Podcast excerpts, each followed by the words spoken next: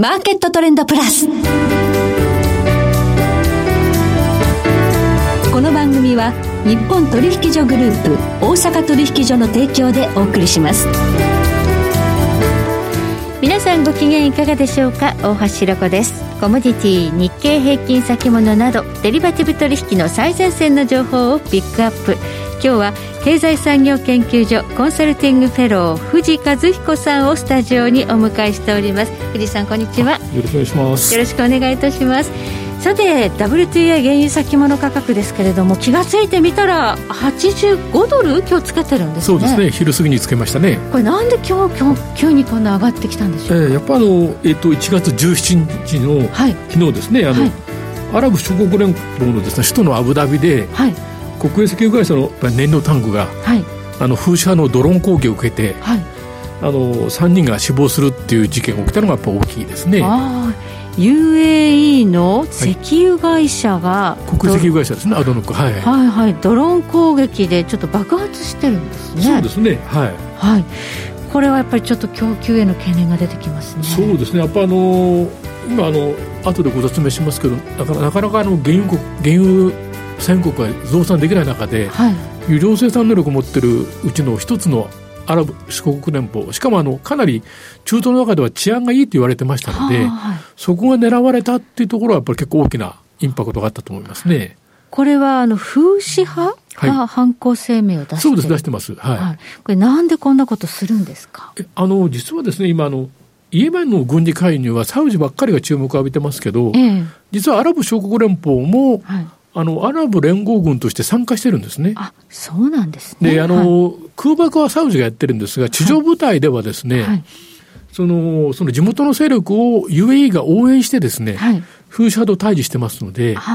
私はあの、どっかでやっぱり UAE も、あの、ドローン攻撃を受けるんじゃないかなと思ってたんですが、はい、やっぱり案の定こういうことが起きてしまったってことですね。確か2019年サウジがね、はい、ドローン攻撃を受けて、あの時も原油急騰するってこと。えっと、日量、だって500万バレルぐらいの石油生産能力がなくなったんですけど、はい、まあ、瞬時に回復したというサウジの大本営発表を聞いて、うん、まあ、原油のマーケットはあんまり大きく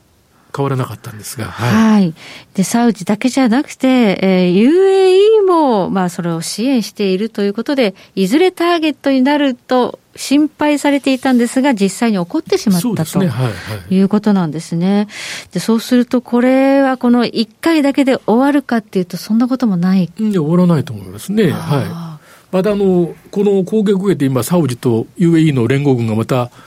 えっ、ー、と、イエメンの人に大空爆をしてますから、はい、当然やっぱりまた連鎖っていうことでまた風車が反撃するだろうっていうことは容易に想像されると思います。はい、はい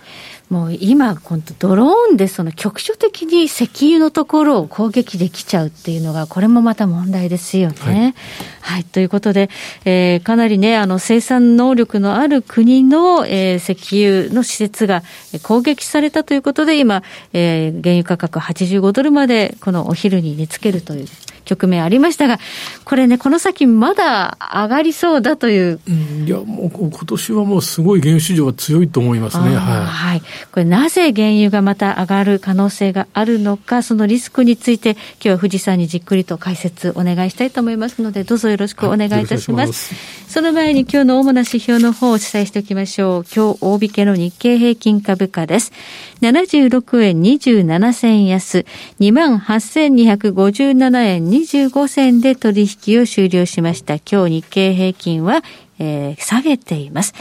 そして今、来週の日経平均先物や間取引がスタートしました。現在28,270円で推移しています。日経平均ボラティリティインデックスは21.74でした。そしてコモディティ、東京プラッツドバイ原油6月切りは日中取引の終値で1130円高、58,720円でした。そして CME 原油先物7月切りは日中取引の終値で2.05ポイント高197.55となりました。大阪金先物は中心現月日中取引の終値で8円高6693円となっています。ではこの後富士山にじっくりと伺っていきます。マーケットトレンドプラス。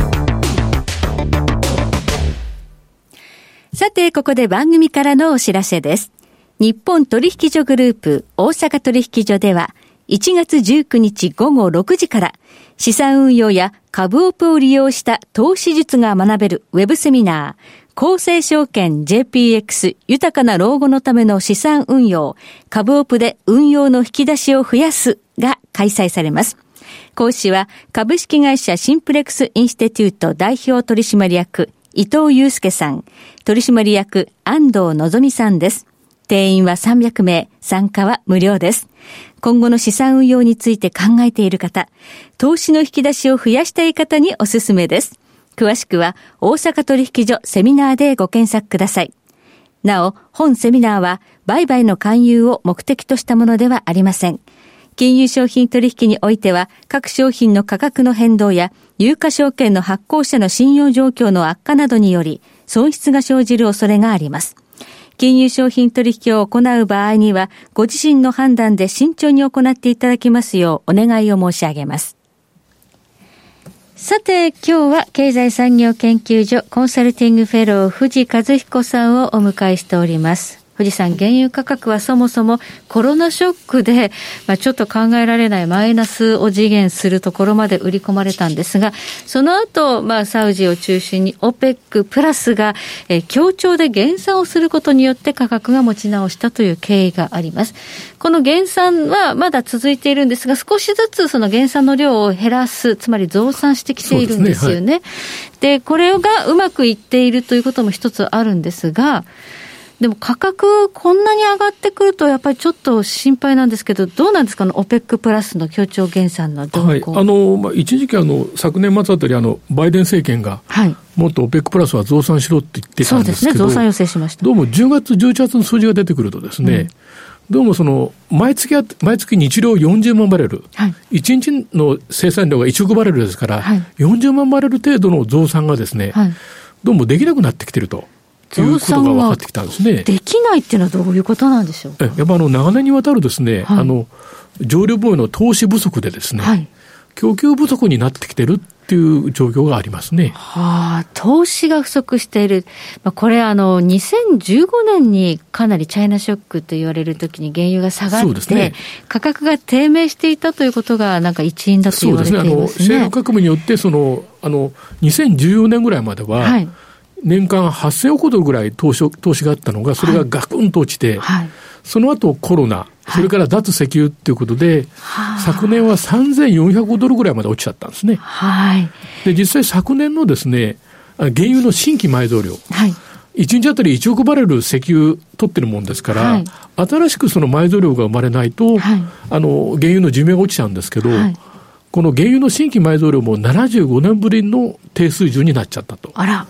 そうですか、はい、これは心配ですね、じゃあ、投資不足が招いている部分もあるということで、これ、一気に解決するのは難しいね、もあの深刻な供給不足になることはまず間違いなくて、はい、しかもこれを回復するには、さっきあの3400億ドルって話をしたんですけど、ええ、5000億ドル以上に回復しないと、はい、供給不足は続くだろうと。はい、でショッキングなのは昨年末にあのサウジアラビアのアブドラージス石油大臣がですね、はい、2030年には原油需要っていうのは今の1億バレルから9000万バレルしか減らないのに、はい、供給が1億バレルから7000万バレル減るだろうと言われてますので、えーはい、こういう数字がどんどんどんどん石油業界関係者に広がってますから、はいもう今の原油市場、もう全然コロナによるですね、非常減っていうのはほとんど材料にならなくなってきてます。はい。なるほど。コロナでね、あの、特にオミクロンの時はもしかしたらね、また需要が減って、うん、えー、原油下がるかもしれないなんて心配されたんですけど、もうそんなところじゃなくても構造的に、えー、原油の供給が減ってしまうリスクというところに今価格形成がされているということなんですね。はい、これ、その原油投資増やさなきゃいけないんですけど、まあ、脱炭素ですもんね。いや、もう無理ですね。あの、オプケプラスの言うである、ロシアもなかなかもうこれ以上も生産量が増えないってことが分かってきましたし、はい、もう数少なくその原油の生産が増やせるのは、サウジアラビアとアラブ首長国連邦とクウェートだと言われてますから、はい、この UAE がやられたってことはやっぱりインパクト大きい。はい、ショックが大きい、ね、特にやっぱりあの、サウジと違ってまだこれまで風車の攻撃を受けてなかったので、うん、非常にその安定だと言われたところが受けたっていうところのインパクトは、これからやっぱりかなり大きく出てくるんじゃないかなと思いますね。はい。そうすると原油価格っていうのは、これ上がってくるということになると、まあ、シェールが増産するから大丈夫だなんてね、2年前ぐらいまで言われていたんですが、全然やっぱ増えてはきませんね。シェール業界はもう、ウォール街がもう脱炭素に舵切っちゃいましたから、はい、100ドル超えないと増産しないっていう声が聞こえてきてますね。はい。これ100ドルは超えそうですか？どうなんです？か ?100 ドルも通過点だっていうのはもう、海外のもう常識になってきてますね。通過点はいまあ、過去の最高値は147ドルですね。ですねダブルは。はい、はい、まあ、こういうところをまた目指すようなトレンドに入っているんでしょうか、ええ、最も強気な筋は、今後5年以内に200ドルになるっていう数字が出てきてますので、はい。はいまあ、コモディティのスーパーサイクルなんていう言葉がね。そうですね。ゴールドマン・サックスは最近言い出してますよね。聞かれ始めているんですけれども。で、商品部門はすごくボーナスが多かったとかって出てましたけど。はい、そうですよね。そうすると、やっぱり大インフレ時代の到来。そうです。自然価格が上がることによるインフレですから、1970年代の石油危機みたいな、形のことが起きてもおかしくないんじゃないかなと私は思ってます、はい、日本のガソリン価格もね、上がってきていますよね。えー、あの一時期、まあ、昨年あたりはね、200円なんて話もしてましたけど、結構200円になる可能性は高いかもしれませんね。ん。あの、170円を超えてくるようだと、うん、えー、これ、えー、補助金が入る、まあ、補助金出して少し、あの、はい、ガソリン価格を抑えるって話になってますけど、はい、200円超えたら、あんまり意味ないかもしれないね。はい、ちょっと焼け石に水かなというような感じで、はい、まあちょっとこれ本当にあのインフレが目の前に近づいてきているのかなというような印象もあるんですけれども、ここまでその原油価格が高くなってきているという現状で、これどのようにしていけばいいでしょうかね？日本はあのね、原子力もね、全然、ね、はい、動いていないという状況で。まあ、あの、私もちょっと原子力が直接の専門外ではありますけど、うん、やっぱりその、1973年 ,73 年の第一次石油期の時に、はい、当時の田中首相が、はい、やっぱりあの被爆国でありながら原子力を推進していきますと、はい、いうことで原子力をにの推進に舵を切りましたので、うん、やはりまあ脱炭素という中にあって、化石燃料の値段を抑えるには、ぱり原子力しかないと。そうですね。もうすでにアメリカ、イギリス、フランスがそういう形で舵切り始めてますから。はい。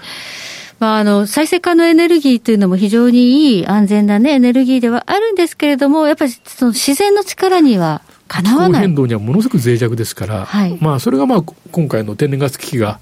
ね、風が吹かなくて欧州でフル活電が止まっちゃったってことが契機になってますので、はい、ちょっとなかなか厳しいところありますね。そうですね。風が吹かないですとか、水が足りない、で水力が回らないとか、うんはい、こういったことで電力不足が起きているということですので、うん、やはりちょっとその、この構造の変化がない限り、原油価格は100ドルを超える可能性があると。今年はかなり原油価格厳しいんじゃないかと思ってます。はい。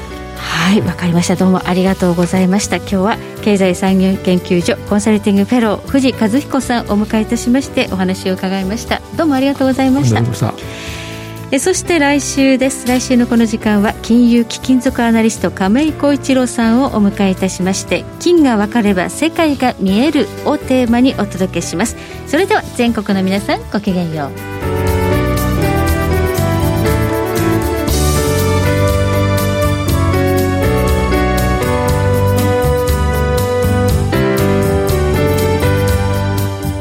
番組は日本取引所グループ大阪取引所の提供でお送りしました。